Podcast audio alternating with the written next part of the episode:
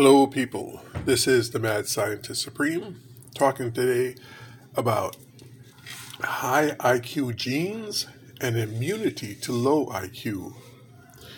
Well, there's about 10 different genes that if you have them, you have a very, very high IQ if you've got all 10.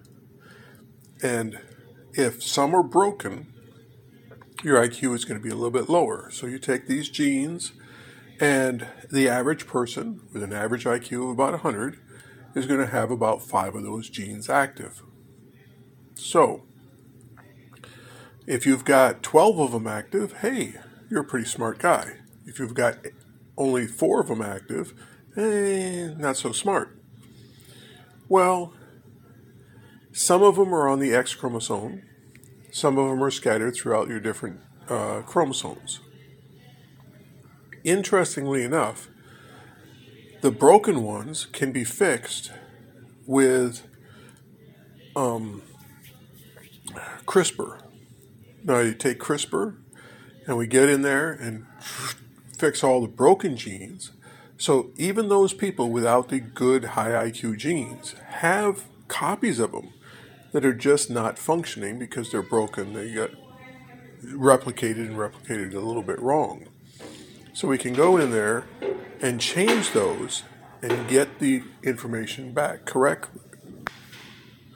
So, fix the genes that are wrong in your brain so that your brain produces the correct proteins to make thinking easier, so raise your IQ.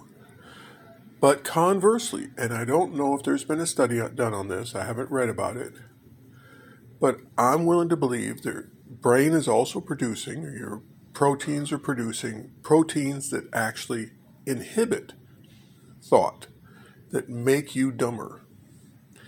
A broken protein that produces a chemical that almost matches a good protein that causes your high IQ clogs up the system but doesn't produce the good result, that would be, I would call it a low IQ gene, one that actually makes you dumber. Now, over time, most of these would be weeded out of the society because the stu- stupider people hopefully doesn't breed as much.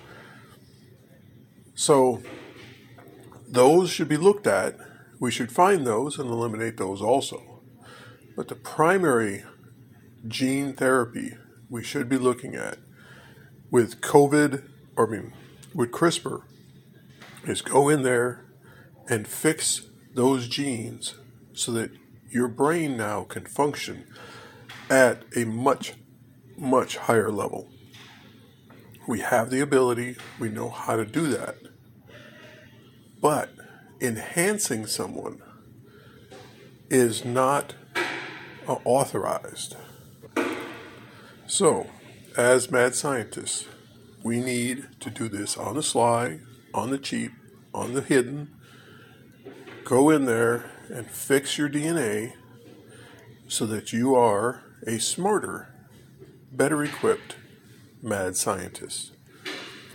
Do your friends, do your families, no money must exchange hands, and be hidden about it because you know if they find out what you've done, you will go to jail forever with no trial, no recourse, because, you know, it is the government.